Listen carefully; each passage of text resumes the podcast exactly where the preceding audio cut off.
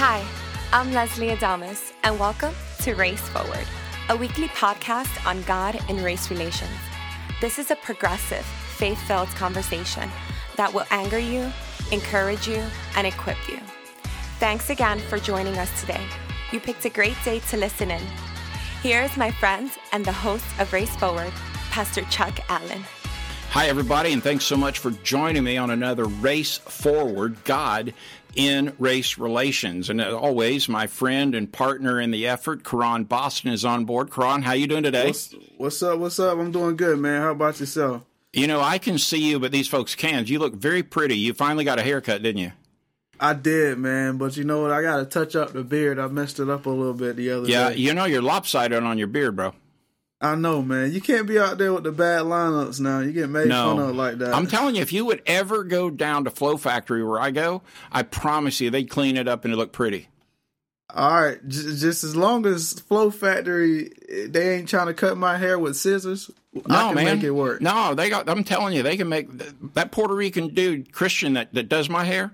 That guy, I'm telling you, man, he's a genius. I Okay, mean, well, yeah, you said uh, Hispanic brother. I can I can trust him to cut hey, my hair. listen, that dude does stuff with my big fat melon that uh, unbelievable.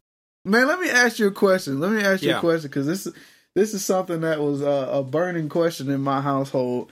Oh boy, When you were growing up, Chuck, uh, and, and it was time for you to take a shower, Yeah. um, was was a loofah an acceptable thing to wash your body. no, heck with? no, no, no, no, no, no, no. Okay. I didn't even know what a loofah was until I got married in 1980. It's like, bro, you don't bring me some flowery something that you pour soap on. No, just take a bar of soap, wash your stuff, and move on, man. That's crazy. You can't do that. Wait, so when you say take a bar of soap, did you have a washcloth with it? No. No, what? man. Okay. No, man. It's like, you know, you use washcloth for your face, nothing else. Everything else is just a bar of soap. Go at it. Man, you when you started asking me about my North Carolina education, I started thinking about the times when I was in college, man, and and most of the you know the white guys in the in the locker room had loofahs, and I'm just like, what are they doing with this plastic thing? We not we not That's doing wrong. this. And so Yeah. I just had to ask, just to, I was wondering if that was a cultural thing, but Yeah, you just to be bring clear up on a this. point. Yeah, just to be clear, though, on the loofah, it, that's wrong. That's wrong. No. No. No guy It- should be loofahing it. I'm gonna also say it's also wrong just to use the bar. So, bro, you better get you a washcloth and exfoliate that skin. You- Whatever. you- yeah, whatever. All right, hey, we got to talk about real stuff. So right. I'm I'm getting back over here to Juneteenth because I find it fascinating that Juneteenth is representative of 1865, but the Emancipation Proclamation happens in 1863. Now I Yep. get that we were talking about a time that we didn't have instant access, but two years. I mean, 2 years to get that message Mm-hmm. Yeah. to Texas. So, give me a little background of, of how does a uh, how does a modern black man, in particular, how Mm-hmm. do you wrap your head around Juneteenth, and how does it relate to God and race relations? Yeah, man. So one thing, it, it's it's fun. It's it's awesome to celebrate that, but at the same time, you remember. Wait a minute. How on earth did they allow for a long period of time to go by before all slaves were free? Yeah. You know, it was that letter of the law that said, okay, these people are free, but still the oppressor had a chance to keep that letter from the people who need to hear it. And that just kind of reminds you, like, of the current struggle that you still face.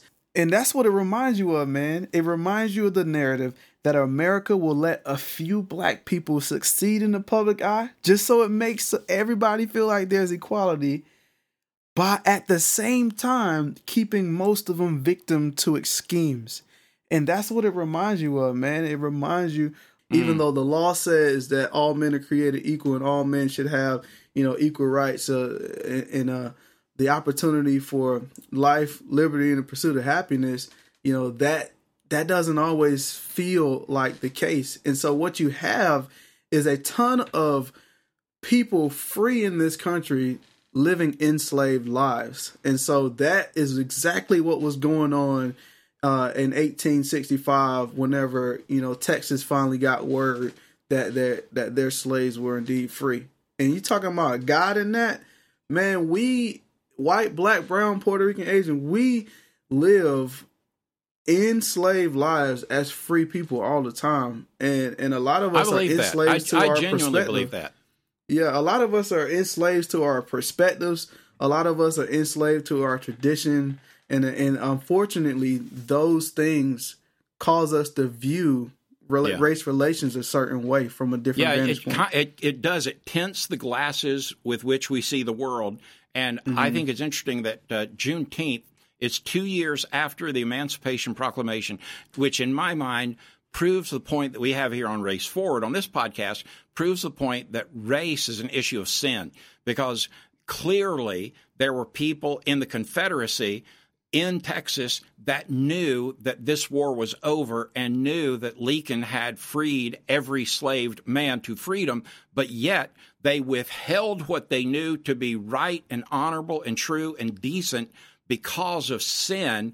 But I'm not I'm not aware uh, historically about how many men and women and children we were talking about being literally enslaved in Texas. But what I can imagine is tens of thousands. And Yeah. I think to myself, if there's ever been a sinful heart, it was the man that ran those slaves and knew the war had been done and the right and honorable decision had been made. Now that that tells me that it it was a sin problem then and it's a sin problem today. Absolutely, absolutely. When you have someone who uh, can literally manipulate thousands of people to living a life that they are not supposed to be living, I mean, you you just get a whirlwind of mess out of that, and that's what that's what's still going on right now. You got people Yeah. uh, whose perspectives have been manipulated for a great period of time, and and and are unable to see with clarity. Well, that makes me that makes me wonder. Like we are a we are a country of uh, free people. I mean, we live in a free land. And when I, when as a white guy, when I hear you talk about still living an enslaved life, uh, I want you to just for for a couple minutes just kind of unpack that because if if we are a country of free people and yet we have people hundreds millions of people that are living enslaved lives Uh, what is the answer to that at, at a deeply personal level? Like, how would you mm-hmm. tell our listeners at an individual level, this is what it means for a black, brown, Asian, Latino, whatever? How, what is it to live an enslaved life? What does that actually mean? Yeah. So what I mean by that is you do not possess the freedom to think for yourself and respond for yourself. You've been taking what someone else has taught you and told you, in which we've learned by now several times that the history that was taught to us was definitely uh, altered and hidden, and taken some facts extracted and some things hidden. Like you, you do not have the ability to process for yourself how things actually took place. For example, let's take the Civil War. If I am told that the Civil War was fought over taxes and textiles and decisions that the Union and the Confederates couldn't get on the same page about financially, but then I am also told that it has little to do with slavery, then what I'm doing is accepting a lie accepting a narrative that's written in our textbooks but I'm accepting that narrative that does not support what actually took place. We all know that the straw that broke the camel's back was about slavery. But if I accept that truth uh, or or that alternative fact that it wasn't about slavery as what I know to be true about the Civil War, then I'm allowing myself to go for and fly a flag and say, well, no, it had little to do with slavery, but it has everything to do with my Southern heritage. Like, and those are the things that people really get bent over shape about. When I began to deeply understand that we have 47 of our 50 states who have now made Juneteenth a holiday, mm-hmm. and I think I think when we use the term holiday, that's a that's a bad choice mm-hmm. because uh, you know when I think of Memorial Day, we make it a holiday, but we're remembering the lives of people that were lost. Mm-hmm. Yeah. When I think of Juneteenth, I think of I think about all of those people, black predominantly black people, enslaved when their nation they lived in had already said they're free and they were trapped. So I mean, I, I look back and I see Texas a year later. Texas adopts this as a uh, as a first celebration in the states, Yeah. I don't understand how kids today still don't make this a part. How is this not a part of our history? And as we talk about history, I want to set up a little bit about next week's podcast when we talk about what does it mean to uh, deface or to tear down uh, history in the sense of, of statues, et cetera. But I want to wrap this session and talk about what it is, uh, like when you're marching about Juneteenth I feel like what you're saying is you want your city to denounce racism, which our city has, yeah. but you're asking for something more. What's the more? Well, Chuck, man, what I really think we're saying is we want to see action. Like it, it's enough for us to just say these things and post these things and and and and fly, you know, our banners on our social medias, man. What we really want to see is action. Like we want to see if we're going to denounce the Confederacy or if we're going to denounce racism, then then why do we still have Robert E. Lee on the side of Stone Mountain? Like it, we we're talking about a people who burn jerseys left and right for uh, crimes against animals, but we erect statues for people who have crimes against humanity. And those are just things that just don't make sense to uh, black and brown minds. I feel like if we are really uh, looking for some kind of change to take place in this country, it can't be done with word, it has to be done with action. Because here's the thing, man, like I said earlier, uh, a lot of us have been manipulated uh, in a way. And what I mean by that, look, we have been manipulated to think that our nationalism is patriotism, and it's really not like I, I think that a lot of us even think that some of our racism is patriotism when it's really not. For example, if you are a patriot, you are doing everything in your power to make this country great for everybody who identifies as an American. But if you stand in the way of that, then how on earth is that patriotic? I look at things like what Kaepernick did as patriotic. He not only did he confide with a an, an army vet who told him to kneel instead of sitting to show respect for the vets, he also continued to kneel because he said, I want my country to pay attention to how it's treating black people.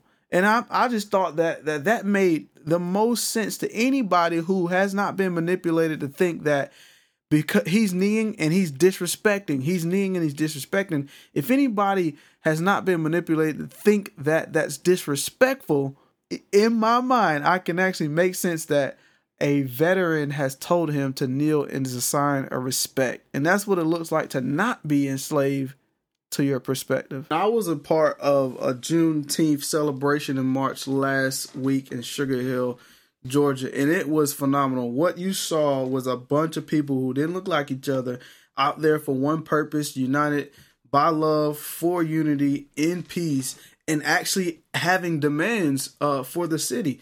Um, I, I, I think it's safe to say that everybody there understood that there were um, five demands that were we were asking for the city, and one of that was that uh, Georgia would get behind the push for the hate crime bill to be signed into law, right. which we actually saw take place uh, yesterday. Yeah. Um, another Amen. thing, we only were asking for a hundred signatures uh, for people to sign um, a law saying that we want to enact Breonna's law, which is uh, abolishing no knock warrants, which basically allows police to kick down right. your door. Um, right. And which Breonna uh, Breonna Taylor honestly lost her life for that in her sleep. Yeah, and to stop in on that, when you talk about, um, I think a lot of people bristle in the concept of demands, mm-hmm. but honestly, a demand the way the way that march took place was more of a we we are demanding because it's serious. Mm-hmm. I mean, you, when you start demanding something, you're serious about it. But on the other hand, what I saw was a was a city that welcomed it, and then I saw a mm-hmm. people because they welcomed it that was really saying this is important to us.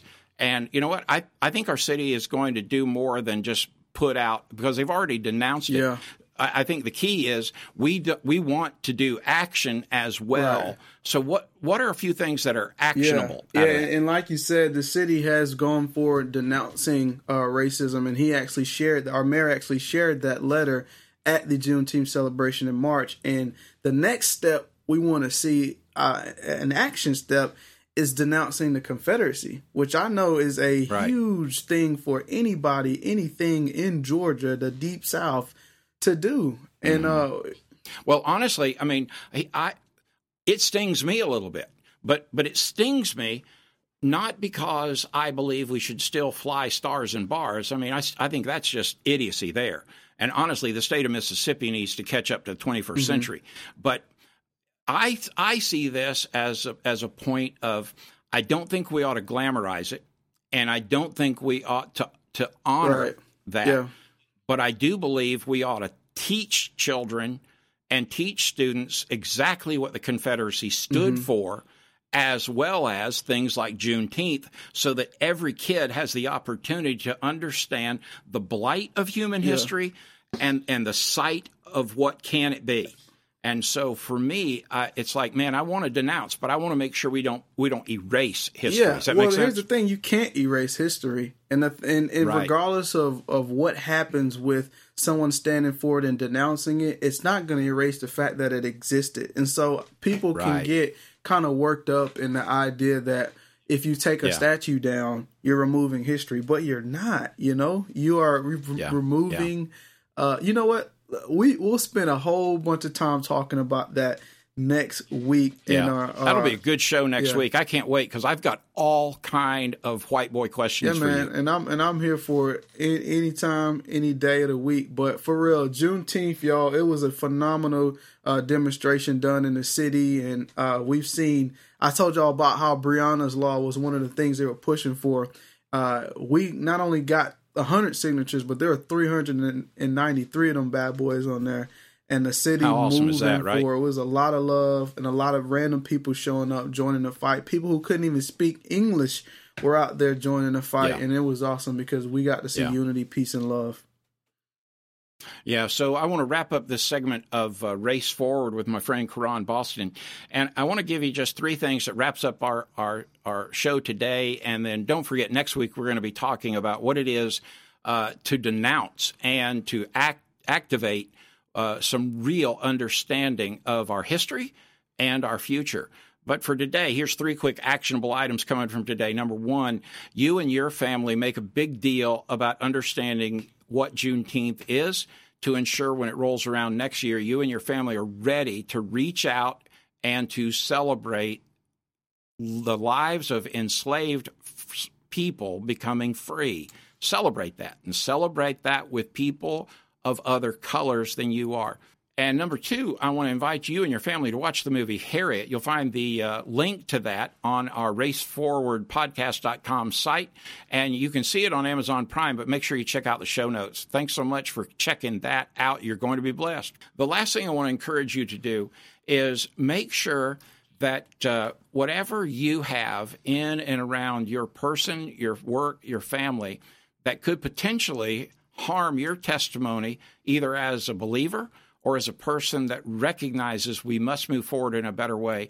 What is it that you need to change in your life? And ask the Lord to be able to say, what is it in my life that, that stunts my testimony about making sure that it's fair, that it is just, that it is holy, that it is righteous, and it lifts people up, not tear people down. That is race when God's in the middle of it. Karan, my friend, I can't wait until uh, next week. And uh, I'm so grateful for you, buddy. I'm glad you're my friend. I'm glad you're my uh, co partner in this work.